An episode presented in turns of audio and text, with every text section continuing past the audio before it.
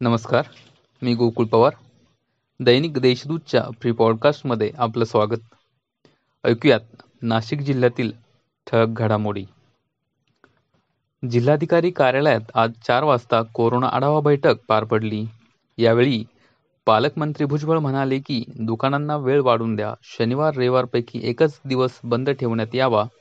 मॉलही पन्नास टक्के क्षमतेने सुरू करावे.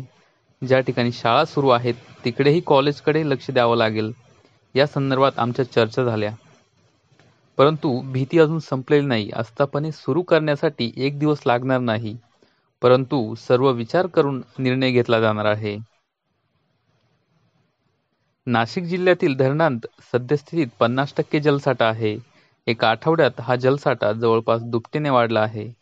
धरणे ओव्हरफ्लो झाल्यामुळे धरणातून विसर्ग करण्यास सुरुवात झाली आहे. सर्वात आधी दारणा धरणातून विसर्ग सुरू झाला होता. त्यानंतर शंभर टक्के भरलेल्या नांदूर मधमेश्वर धरणातून विसर्ग गोदावरीत करण्यात आला.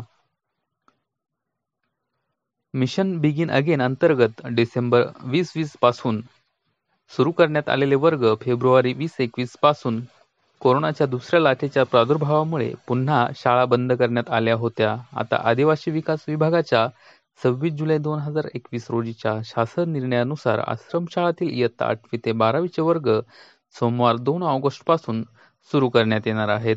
याबाबतची माहिती आदिवासी विकास आयुक्त हिरालाल सोनवणे यांनी दिली. सुरगाणा तालुक्यातील पळसण येथील सेवानिवृत्त शिक्षकाने केली एस आर टी पद्धतीची शेती.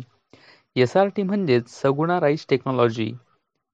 या आधुनिक भात शेतीबद्दल माहिती घेतली असता सगुणा राईस टेक्नॉलॉजी म्हणजे भात लागवड नाही तर भात टोकणी या पद्धतीमध्ये नांगरणी चिखलणी लावणी या पद्धतीचा अवलंबच करायचा नाही. एस आर टी ही पद्धत चंद्रशेखरदादा भडसावळे नेरूळ कर्जत जिल्हा रायगड यांनी संशोधित केली आहे. याचाच वापर चौधरी यांनी केला आहे. या होत्या आजच्या ठळक घडामोडी. आणखीही ताज्या बातम्या वाचण्यासाठी दैनिक देशदूतच्या वेबसाईटला भेट द्या. धन्यवाद.